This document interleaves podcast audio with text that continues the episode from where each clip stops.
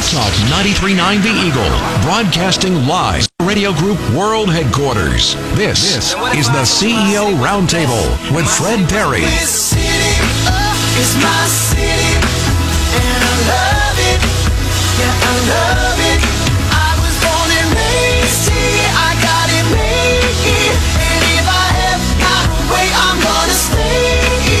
Get ready for interviews with movers and shakers from our community as we dive in for a deeper look inside Columbia. Now, here's your host, Fred Perry. And good Saturday morning. Great to be with you all this morning. Thank you all for tuning in to the CEO Roundtable Show. I'm Fred Perry, your host. This morning, we are very glad to welcome to the Eagle Studios Justin Gay, who is the Executive Vice President of Operations for Emory Sapp and Sons. Justin, good morning. Glad to have you with us. Thank you for having me. Thanks for coming in. You are a busy man, so I appreciate you taking time out to join us. And you know, Emory Sapp and Sons is a very is a local story. It's got a very proud heritage here in Boone County, and but it has become a very significant company and a player in the Midwest. And I want to talk a little bit about that. But let's start off talking about your background. Tell us kind of where you came from and what were you doing before you joined Emory Sapp? So we'll go way back. Fred, I'm a northern Boone County boy. I was raised in Hallsville, Missouri.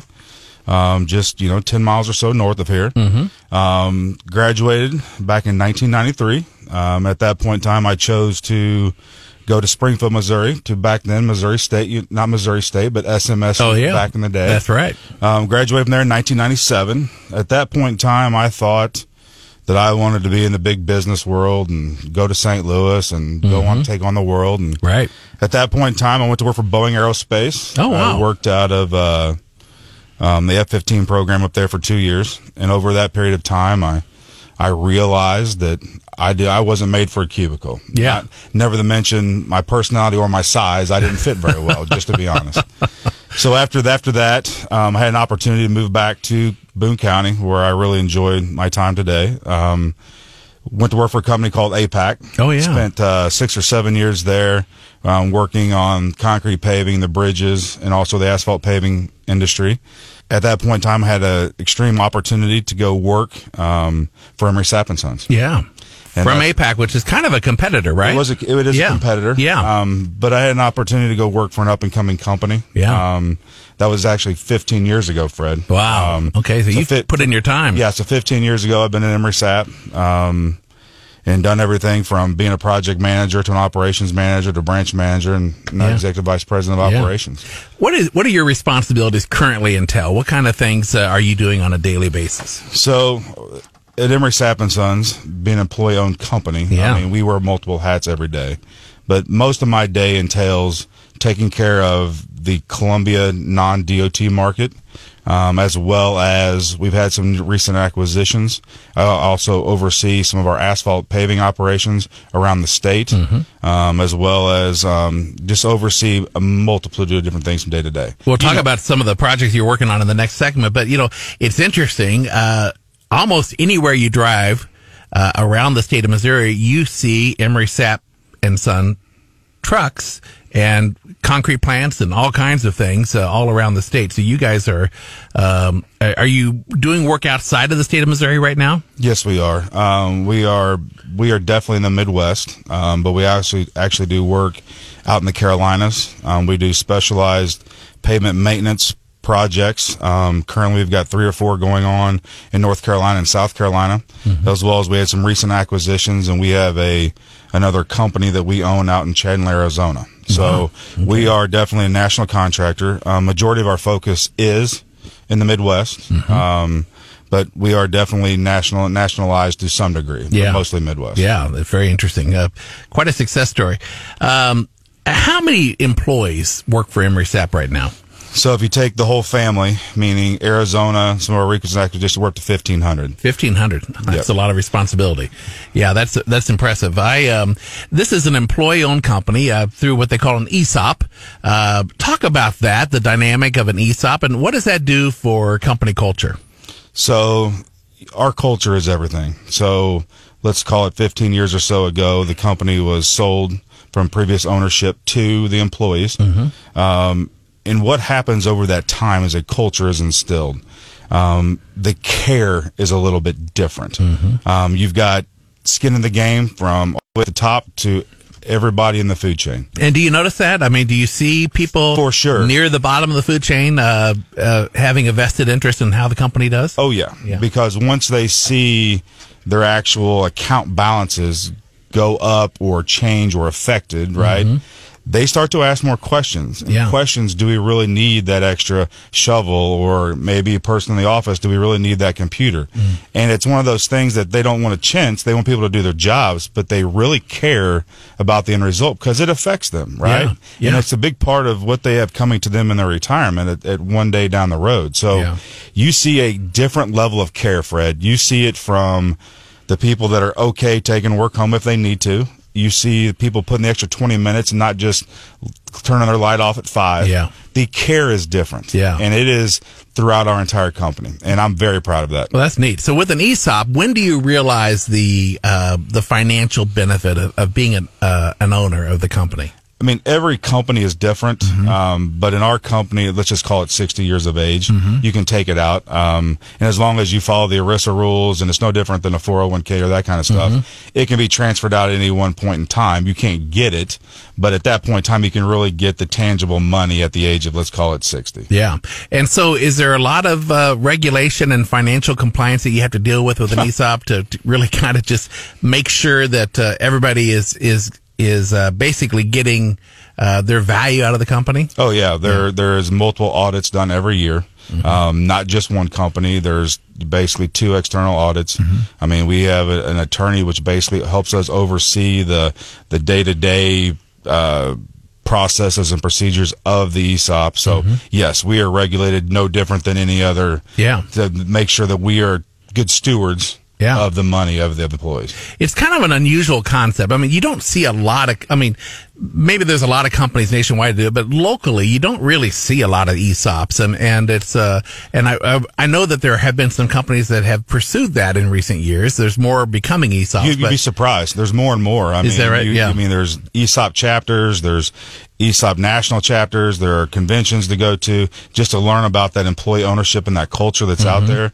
I mean, there's, you'd be surprised, probably in Columbia, there's more than what you would think, and especially in central Missouri. Yeah. I mean, I can probably name a few other ones. I won't put them on the air, but they are out there for sure. It is a growing trend. That's neat.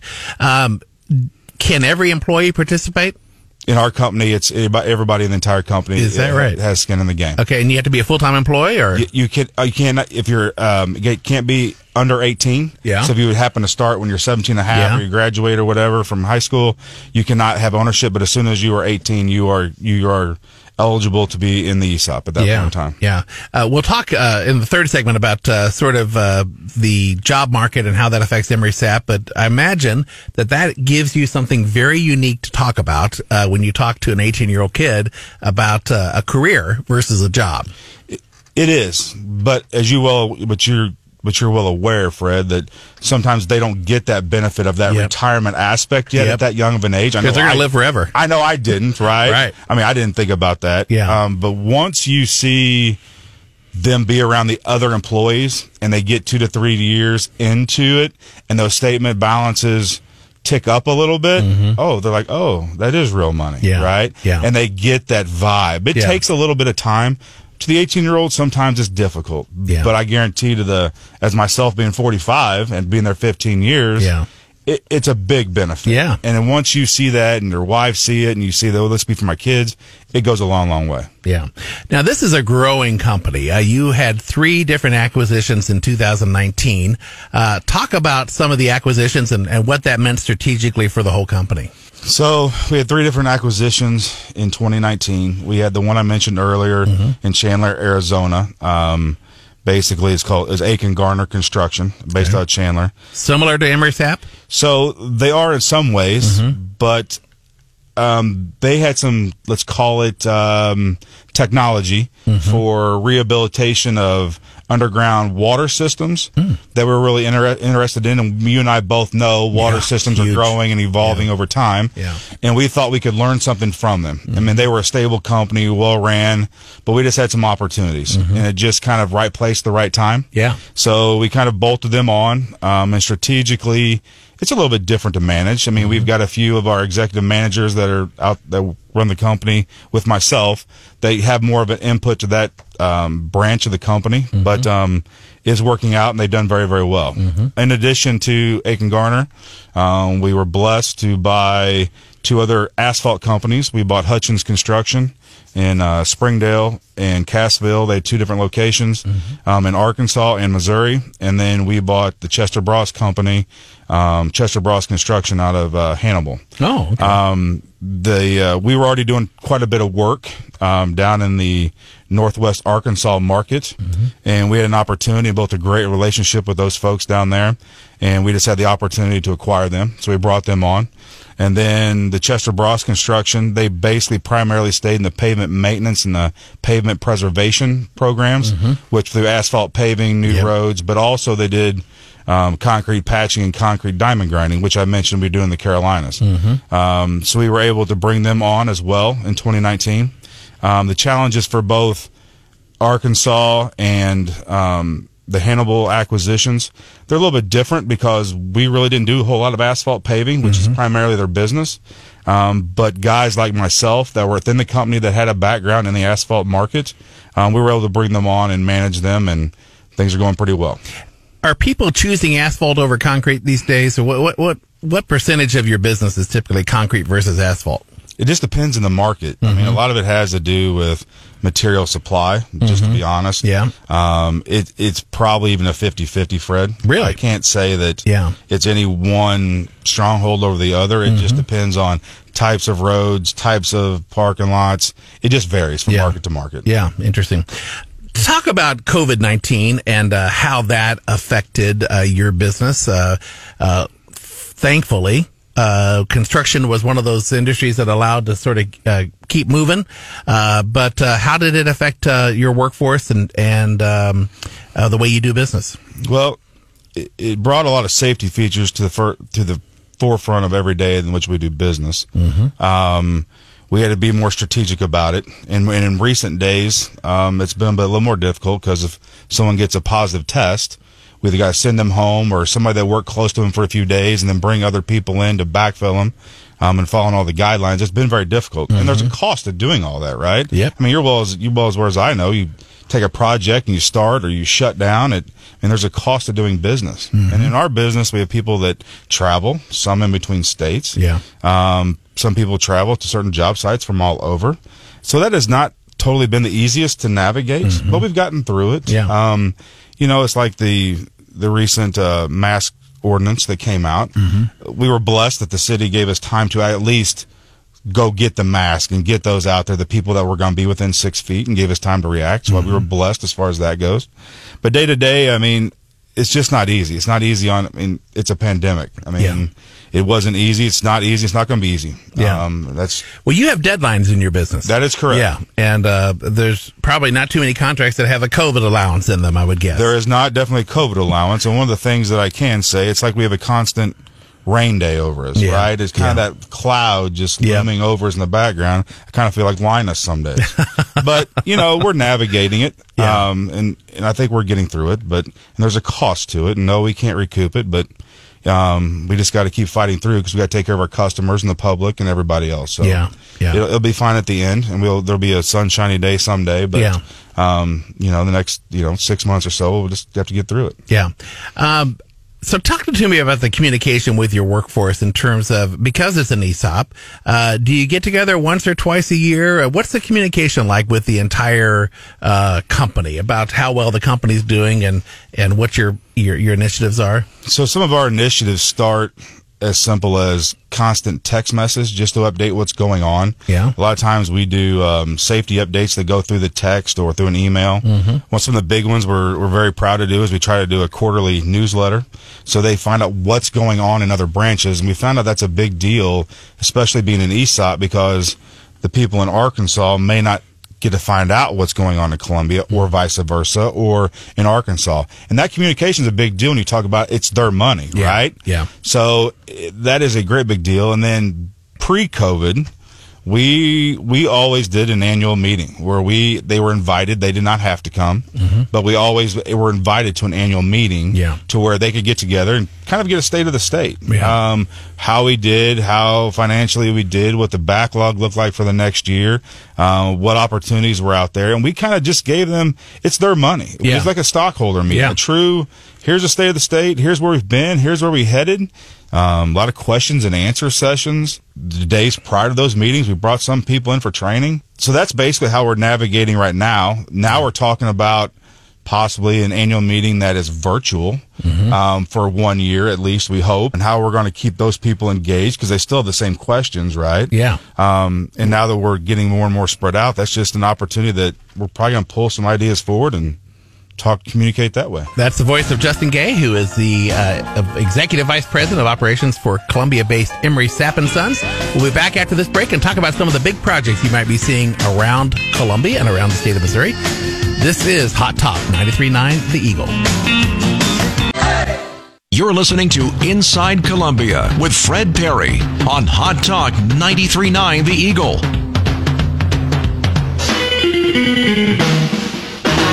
And welcome back to the CEO Roundtable. Good Saturday morning to you. Thanks for tuning in. This is Fred Perry. We are visiting with Justin Gay, who is the Executive Vice President of Operations for Columbia-based Emory Sapp & Sons. Justin actually grew up just up the road in Hallsville and has been with Emory Sapp now for 15 years. So a Boone County boy, done well, doing good. Hallsville's a nice town, and it's still a nice town, isn't it? Oh, it's wonderful. Yeah. It is absolutely wonderful. I was driving through there the other day, and they've grown over the time too, right? Big Just time. Like Columbia has. Yeah. And I go back and I reminisce about the days that I played baseball, but now there's, I believe there's an elementary school on my old baseball field. I'm like, well, that's kind of horrible, but because there go the memories, right? Yeah. But great little town, great community, great friends and family still there today, and you can't say enough good things about it. I was up there last weekend for the ham sale, and you know, it's just.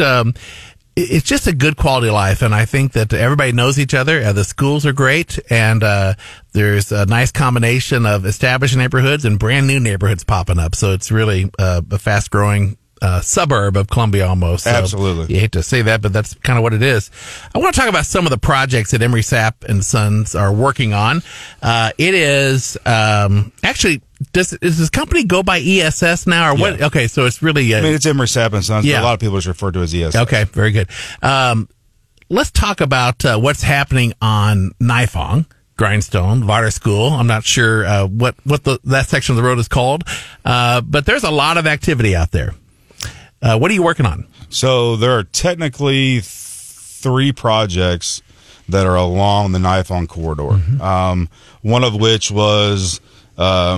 sidewalk projects which basically connected Southampton up to the Mill Creek School to make that a nice travel way for I don't know if bicyclists can actually use that road, but a walkway to connectivity from Southampton up to the school there at Mill Creek Elementary. There are two other projects that are going on that corridor. Now, when you say Southampton, I'm confused. Does it go to Mill Creek or is it Southampton intersects Sinclair? Oh, okay. There, just to the south of the Mill Creek Elementary. Right. Okay. Very good. So that was connected on 3 or 4 years ago. Okay. Good. So that's where that project is. And then on the eastern section of Nifong or Varder School, whichever you prefer to call it, we're putting in two different roundabouts. One at the intersection of Old Mill Creek, and then the other one is at an intersection of Sinclair, right there in front of Mill Creek Elementary. And those two have got to be open to traffic by school. It's called August 15th, for lack of a better term. And those will be complete in the next 3 to 4 weeks. There'll be some touch-up work to complete, around the week or two after that, some sidewalks and some black dirt, seed and mulch. But is that a real challenge? I mean, that's a busy stretch of roadway to begin with, and here you are trying to interrupt and really create a new traffic pattern. So, in the midst of all that, is that something that is difficult to work around? So it is. So a lot of times. municipalities or even other projects, they've got a traffic control plan that are laid out in these projects. Sometimes we as Emory Sapp and Sons can find opportunities to make the challenges a little more navigable for not only traveling public, but then for us to construct the project. But like those, we have temporary bypass that one shifts to the north and one completely shifts to the south of the first two phases. It's different. I mean, especially when, like you and I, living in town forever, traveling up and down Niphone, we're not used to that. And it just takes people getting used to over and over again to manipulate that. But in the next few weeks, we're going to shift traffic the other way, so they're going to have another shift in traffic coming up. Yeah. So, I mean, it's not a big deal, but it just takes a lot of time and resources and energy to get it right up front. Yeah. Yeah, you're changing people's habits, which is never a big deal. That is never a big easy deal. Yeah. And then the third project that's along the corridor is basically Niphone Boulevard expansion and or widening, whatever you'd call it. Basically, it starts at Providence and goes down to the CCMO golf course maintenance facility there. Oh yeah. So basically, we're widening out the existing road and giving it people turn lanes and new sidewalks and new islands from basically at that maintenance shed all the way to Providence. And that project's got a whole different set of challenges just because of the utilities got to be relocated to do a type of project like this. Yeah. But the city did a good job. They were out in front of it. They had a lot of utilities that marked up front that need to be relocated, so coordination can be done up front. But right now, if you drive down there in the section in front of, let's call it Walgreens, it's actually been widened, and that's basically will show you what the rest of the roadway is going to look like all the way back to Providence. Yeah. And that project is scheduled to be completed not until August of 2020. Oh. But I would speculate that a good portion of the project will be done yet this year. Okay, well, August of 2020 is next month. I'm sorry, August of 2021. Okay, 21. Okay, thank very you good. For correcting me. I would have met people's expectations on that one. You know, it's... I have found just, you know, the little work that we do involved with county roads, the number one thing to slow down a road project is utilities and getting those things moved and relocated. That it is a big challenge on any project that we do. Well, first of all, it's the safety of the people, the safety of your employees, the traveling public. But sometimes when those things are off just 2 or 3 feet and you've only got right of way that's so wide, it's just very, very difficult. Yep. But that's just the world that we live in. That's just something we have to navigate. And good owners, whether it's the city or the county, and good contractors, they figured a way to get through it. Yeah. I was in Kansas City this past weekend, and I was trying to get on 435 from I-70, and it required a bit of a little bit of a detour for me, and which is okay because it put me on 40 highway. So I had to drive by Gates and Sons Barbecue and load up. Stop. Of course I did. And but that is, I mean, I was just looking at, you know, from the ramp, looking above that project. It's kind of a spaghetti bowl to begin with. You've got 435 and I-70 at the sports complex here. That is a big project. Tell us about that. So that project was bid by MoDOT back in, I'm going to call it the fall of 2018, with a construction start date of early 2019. That job consisted of 10 different structures, a lot of earthwork that had to be moved just to bring some certain structures up and to redesign that spaghetti, as you called it, to get the traffic to flow through there and the new roadway built. 10 structures, underground sewer that had to be built along and underneath I-70, not to mention all the storm drainage. It was a very, very difficult project, not to mention a lot of that work had to be done at night because of traffic, which you just alluded to.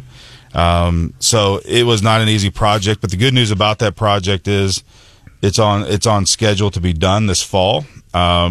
I really wish the fans would be there to see it and open it up in Casey Stadium. Yeah. But they're probably going to be delayed to do that for a while. Yeah. But that interchange will be very, very nice when it's complete. Yeah. A $50 million project? Isn't that upper 40s, the $50 million range? I can't remember the exact number. Yeah. But there's a lot of work to go on right there in that corridor. Big, big opportunity. Yeah, that's impressive. It's so many people from Columbia pass through there, whether they're going to the airport or just doing business in Kansas City. So, well, how does it look, Fred? It looks awesome. I mean, I really, I was expecting a major inconvenience. But traffic was moving through there pretty fluidly. So anyway. And you got a trip to the gate. And I got to go to Gates on top of it. So, I mean, it's a double bonus. So a double win there. Talk about a couple other projects that you've been working on around the state. So around the state, we've worked on all kinds of projects. I mean, currently with one of the with our Columbia Asphalt, we'll call it, which was the Bross acquisition. We're doing new intersection work up at New London to make some J-turns up there to make that intersections up there more safe, because it was a tough deal. Yeah. We're currently doing 20 plus mile stretch of road down in let's call it the Perryville area. 13 bridges down there need to be rehabbed, and a few 100,000 tons of asphalt need to be laid on that stretch of road. And then down around the Lake of the Ozarks and down there in called Miller County, intersection just to the north of Osage Beach there, we're redesigning an interchange there to allow traffic to flow there through there more fluidly. That's just a few of the projects that we have going on. Yeah. Not to mention we've got a lot of distribution centers going on over in the Kansas City market. A lot of asphalt work, a lot of work, like I said earlier, in the Bella Vista bypasses, which we basically, right now we're doing a job on 49, which is basically from the state line north, which will make connectivity of that whole intersection going up towards, let's call it, Kansas City. Yeah. And then across the state line, we just did two jobs, which down to Bella Vista, which will connect that road I just talked to at 49 and take it into Bella Vista, which is called the Bella Vista bypass. Is that down in Arkansas? That is in Arkansas. Okay, very good. So around the region, we got quite a bit of work going on, but a lot of good infrastructure, good-looking infrastructure going on, some greenfield projects. So let me put you on the spot here real quick, and remember, we don't edit this program, so you're going to have to, you're on the fly here, but if you could wave a magic wand and money were no object, how would you fix the intersection of 63 and I-70? Really, Fred? You've got to go there right now. Just, because I think that, and MoDOT freely admits, they made some mistakes. I mean, it's just the design stuff. I mean, 15 years ago, we didn't have the diverging diamonds, and I don't know if we had the J-turns or not, but those are pretty, tricky. The simple answer is there's got to be some form of a flyover. Yeah. Whether it comes off of 70. So tell our listeners what a flyover is. I mean, a flyover basically take the traffic off of I-70 and basically take them directly over that intersection and connect them back to 63 No stoplights. No stoplights, no nothing. Yeah, just keep the traffic moving. Yeah, it's all about traffic flow. Yeah. And it could be done the same thing going the other way from, let's call it westbound 70 over to, I'm going to call it the Route B interchange there, past Home Depot. I mean, I think that's the simplest fix, because the biggest problem you have there is the bottlenecks of traffic at that intersection. The signals just aren't sufficient enough for how much traffic goes through there a day, the volume, right? Yeah. So the easiest way to do it is, I could say, some form of a flyover and maybe some other types of traffic flow, but the biggest answer would be the flyover. Yeah. We have kind of a flyover at 63 where it just sort of extends over that intersection, going to the north, correct, up towards Bass Pro. Same concept in a bigger magnitude, basically going north and south. Okay, to make that happen. Yeah, that'd be my simplest answer. Yeah, with you putting me on the spot. Yeah, absolutely. That's the only way I want to see how good you are. So, it's talk about your relationship with MoDOT. I think MoDOT does a great job, and I really, when it comes to giving MoDOT more money, I would strongly support that, because I think that our transportation infrastructure in Missouri is really challenged right now. But talk about your relationship with MoDOT. Do they do most of the engineering and then ask you to build it, or how does that work? Yes, that's pretty much how it works. I mean, most of their projects they design them, we give them a price for it, we go build them. Now, they do have opportunities out there today within different mechanism called design build, where you work on a team, and you go out there and you put together a team to design it, you engineer it, you build it for a certain amount of price that you told them you'll do it for. But the biggest is they design it and we go build it. Yeah. Our relationship with MoDOT is great. I mean, I've got to truly agree with you that they do a very, very good job of stretching their dollars. They do a very, very good job, because what are we, in the top 5 or 10 for the number of traveling miles? Yeah, and we have the lowest fuel tax in the country. And the lowest fuel tax. Now, I want to correct you on that. Okay. I think we need to get away from calling it a tax. Okay. I truly believe that. I truly believe it's not a tax, it's a user fee, because the people that use it should be paying for it, right? Absolutely. We use the word tax, and sometimes that's a bad message. Yeah. When at the end of the day, it's just a fee. Whether you use it, I use it, J.B. Hunt's trucks use it or whoever uses it, as long as they're buying fuel, right? That's right. It's a fee for, and I don't know where you're going with this, but I truly believe that the infrastructure in Missouri, they do a great job. MoDOT does a wonderful, wonderful job. But With very limited resources. But I truly believe, my opinion is that we do need an increased user fee. Yeah. I mean, I think it's the right thing to do. There's some the infrastructure out there that's failing, mm-hmm. and it just needs to be fixed from a little bit deeper than what we've been going. Yeah. Just from a maintenance standpoint, we need to catch up. Yeah. And I don't know how else to say it. When you talk about the massive transportation corridors that we have in Missouri, think about it. 44, 54, 63, 70, 36, not to mention 55. Yeah. I mean, our heavy infrastructure, there's not many. Yeah, we're the crossroads of America. We are truly the crossroads, and with the lowest user fees or tax, as you like to call it, in America. Yeah. And we truly need to get that bumped up to get things in the right direction. When we come back from this break, we're going to talk a little bit more about some of the things that you might not know about Emory Sapp. You're listening to the CEO Roundtable on Hot Talk 93.9 The Eagle.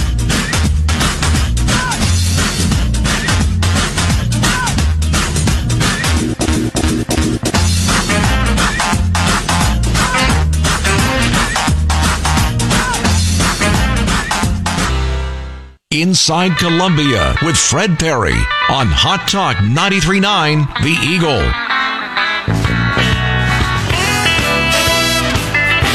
And welcome back to the CEO Roundtable. Fred Perry with you this morning. We are visiting with Justin Gay, who is the Executive Vice President of Operations for Columbia-based Emory Sapp and Sons.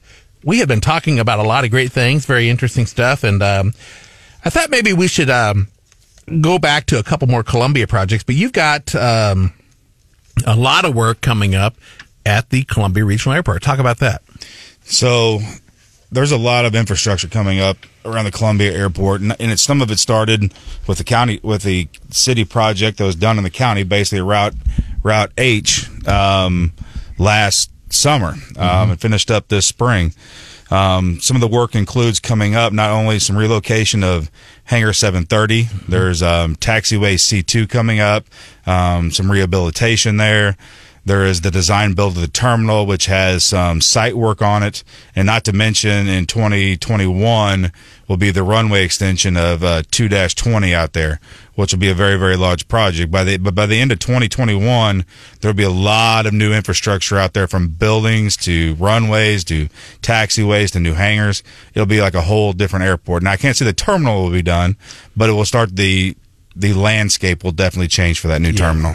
You know, speaking of the airport, and this is something that Emory Sapp and Sons does not get enough credit for, but, you know, last year... You're actually going to give me credit? Yeah, I might, just this one time. But, you know, it's interesting that one day, I think it was last summer, the airport had to shut down for a few days because suddenly we had this sort of bump in the runway. It was built to specifications. It was, you know, exactly the way that the feds asked it to be done. But you guys, even though you're a large company and you have a lot of other projects that you're on a deadline for, you all were able to drop everything and pivot and get in there and get that thing fixed in a few days. Talk about that experience and why what is it about your culture that allows you to do those kinds of things? Well, it's not only our culture, but we value relationships. Mm-hmm. And when we got that phone call, and I believe it was John Glasscock that actually called, and I forget who he called, whether it was myself or Billy Sapp, and there was a problem, we knew that we did not want that airport shut. We didn't understand that it's an economic hub, not for Emory Sapp, but for the community itself, right? Mm-hmm. And it's such a big deal. And so we knew that we could talk to some of our clients, especially locally, that just said, hey, we got to take care of the airport, we got to take care of the city, we got to take care of the community. And our customers are okay with it. Mm-hmm. And when you can talk and communicate to your customers and take care of a client, which is the city and the traveling public and the public that in the community you work in, there's nothing like it. Yeah. It just had to be done. It was the right thing to do. Mm-hmm. I can't say much more. Our employees We're ready to meet on Monday morning. We had a plan by that afternoon and ready to execute the next day. Yeah. I mean, that's just how we are, and that is truly a cultural thing, and I'm glad you brought that up again. Yeah. So what else does Emory Sapp do besides building bridges and highways? What other kind of projects do you take on? So we are a general contractor, and like I said earlier, we've talked about it, but in different pockets throughout these segments. Asphalt paving is a great big one. Pavement maintenance and preservation. We do underground sanitary sewer lines. We do water lines. We do transmission lines for water supply as well. We do wastewater treatment facilities, concrete paving, bridges, site development, large grading projects, small grading projects, parking lots, anything that's basically turnkey. You're basically an infrastructure company. We are. We prefer to be completely turnkey and don't sub out a lot of work, because we've always had the saying that the faster we get a project done for somebody, the faster they can go on to their next opportunity or realize their dreams, right? And so if we're able to take care of it in-house, is what we like to call it, with our own people, who our employees really care, it really makes a difference at the end of the day. Yeah.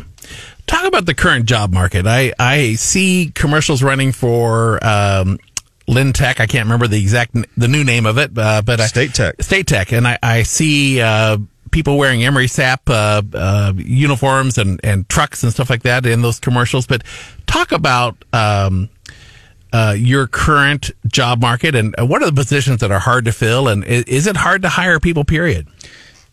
I think that's the best way to say it. It's hard to hire people. Period. We are limited to sometimes of who we can hire, just to be honest, with certain contracts that we are on. But it's hard to just hire people in general. So you can't hire people with in some respects, with criminal records? In some instances, like we're working on a school or something like that. We can't have certain past history. Now, that doesn't mean they can't go work on certain jobs, but it limits the market to some degree. Does that make sense? Yeah, it sure does. We struggle to find skilled positions, from equipment operators to skilled laborers to, it doesn't matter, project managers or project estimators. The skill level out there, I mean, it's great. We have great talent, but to find the new hires and that kind of stuff, it's difficult. Very, very difficult right now. Yeah, we talked last week on the program about Rankin Technical College coming to Ashland. Do you see yourselves taking advantage of that kind of a program? So Rankin would be definitely an opportunity. And like you mentioned before, we are in constant communication with different trade schools, like State Tech. It's a big relationship that we have with them down there. I mean, you said you've seen us on some commercials, but to go down there and find out from operators to cement masons to whatever else may come out of that school, it's a great opportunity. But as you well know, their classes are only so big, and those opportunities that we have are great opportunities for people and people's families. And a lot of times, I'll be honest, construction gets overlooked for that opportunity. They may not think about they really want to be in the construction industry, but people don't realize it usually pays pretty well. Emory Sapp is an ESOP. There's more to it. And it's a great culture and a great environment to work in. Yeah. What about what are the barriers that keep people from getting a job at Emory Sapp? I mean, if someone were just to go to apply today, I mean, I hear from a lot of employers where safety is an issue, that finding employees who can pass the drug test is challenging. In our world, the drug test is a big deal, because you got to think about, if you're a heavy equipment operator and somebody is under the influence, and the person's in a ditch below them, that does not work for us, especially in our culture. That does not work. And OSHA recordables come back, and on certain contracts, they look at how you've performed in the past, and sometimes they won't award to you a project because your safety record may not be good. So, the drug test and the qualified worker is very, very tough. Yeah. It's I can imagine that's challenging. So if you were talking to a 17 or 18-year-old kid right now that is interested in a career with Emory Sapp or in the construction business, what advice would you give them right now? And, maybe talk to a 15 or 16-year-old that's getting ready to decide whether or not they want to go to college, and what should they be looking at right now?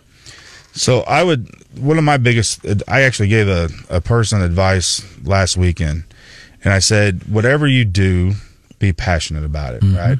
And if they wanted to go in the construction industry or not in the construction industry, my biggest piece of advice is find something that you can make a difference. Don't go out there and just get a degree to get a degree. Yeah. Go out there and try to make a difference. Yeah. Right? Make a difference in yourself, your family, your career, your life. Mm-hmm. That's the biggest thing that I would tell them. Now, if they're going to, they want to be in the construction industry, I would tell them go find a specialized trade or skill mm-hmm. that they like to do mm-hmm. and then grow from there. Yeah. Whether it's going to State Tech and they said, okay, I want to operate, fine. And to go down there and learn about that. But then after that 9 months and they've got an opportunity to come do an internship with us, that could turn into a full-time job. And yeah. you don't mean you have to stop at being an operator. Right. I mean, you can be a foreman. I mean, one of the best stories in the Columbia branch and in our company is the local operations manager. He came from State Tech 25 years ago. And now he's the operations manager here in Columbia. Mm-hmm. I mean, so the opportunities are endless. Yeah. And as far as Emory Sapp and Sons growing, if you want the opportunity not to stay in Boone County, mm-hmm. that's okay too. Yeah. We'll have opportunities in Arizona. We'll have opportunities yeah. in Arkansas. Yeah. So, I mean, you can move and grow and evolve. And the construction industry is pretty rewarding. I mean, yeah, it's difficult in times. Like right now, it's hot and humid outside. But there's other good things about it, too. I mean, a lot of people look at it as, I get 30 days off in the winter to go hunting, you yeah. know? So there are some pros and some cons. Yeah. But, you know, pay's pretty good. Some companies like ours have great benefits as far as insurance and ESOP or 401k. So I would tell anyone to, if they want to, if they're interested in the sense of completion, because that's one of the things that drew me to the construction industry. I like to see a project all the way through. Mm-hmm. Jump in. Yeah. I mean, it's a great opportunity for people. What do you think an entry level, I mean, I don't, you certainly can't hold you to this, but I mean, if a kid came right out of vocational school to work for Emory Sapp and Sons, what kind of salary or hourly pay could they be looking at? I mean, I would suspect in this day and age, they're not going to make less than 18. I mean, I would suspect some of those are within the first year or two going to be 20. Yeah. I mean, so there's a decent wage, plenty of overtime. Mm-hmm. And then you know how prevailing wage works in Missouri. I yeah. mean, some of our work is 30% of it's prevailing wage, and those hourly wages are $30 and $40 now for part of the wage, and we got to pay that differential. So, yeah. I mean, $20 an hour, 2,000 hours a year. I mean, you do the math. Yeah. And overtime on top of it. So, not to mention ESOP, 401k, you can do a pretty good living. That's a nice truck you can buy. Yeah, it's a very nice truck you can buy for sure. Yeah. What does the future look like? I mean, you kind of see cycles in a business, you know, in a business cycle. You sort of see the ups and downs. You see bell curves. What's the future look like for your industry? So right now, it's kind of we're in a different with COVID. I mean, I'll be honest. We're talking about not just public money, but public money. Talking about being on 30% for MoDot, mm-hmm. and in every state, it's going to be a little bit different. But 30% dip. Now, hopefully, there's some federal funds that come through and raise that back up, both local and statewide. But we don't know. Private wise, I mean, it's a different time because you know as well as I know. It's an election year. Yeah. People don't do a whole lot in election years. So what 2021 is going to bring, I don't know if I can answer that. Mm-hmm. I hope to believe it's positive and good things will come. And I think I really don't know. You know, the way our country has recovered from the Great Depression, from, you know, the collapse of the stock market to 9/11, you know, you typically see a huge investment in infrastructure. Do you see anything like that from a federal standpoint coming down the pike? They've talked about it. Mm-hmm. I mean, for sure. I mean, we've heard stuff come out of the House that's kind of just been sitting there. We've had the Senate come back and say, we don't want as big of a plan, but we should need some funds to get to it because that's the quickest way to get jobs in the American people, not only jobs, but money in their pocket mm-hmm. is infrastructure. I mean, it's been done multiple times and it's got us out of trouble before, but nothing's been done yet. Yeah. And I think it starts people like yourself talking to other people out there about getting transportation funding through, not only for what could come after COVID, but not to mention for the state of Missouri right now, knowing what we need for a user's fee or just some of our infrastructure be upgraded in the state of Missouri. Yeah, we got a lot of bridges that need some attention. And, Of course, I-70 is a project that has to be addressed. Pay me now or pay me later. It's coming. Pay me more later. That's right. Yeah. It needs to be addressed. I mean, one of the big ones that MoDOT's working on is that Rocheport River Bridge. That'll be one of the biggest steps to I-70 is getting that project underway. And it has not come out for design yet, but it is coming. Yeah. that I-70 needs to be addressed. I agree with you, Fred. Yeah.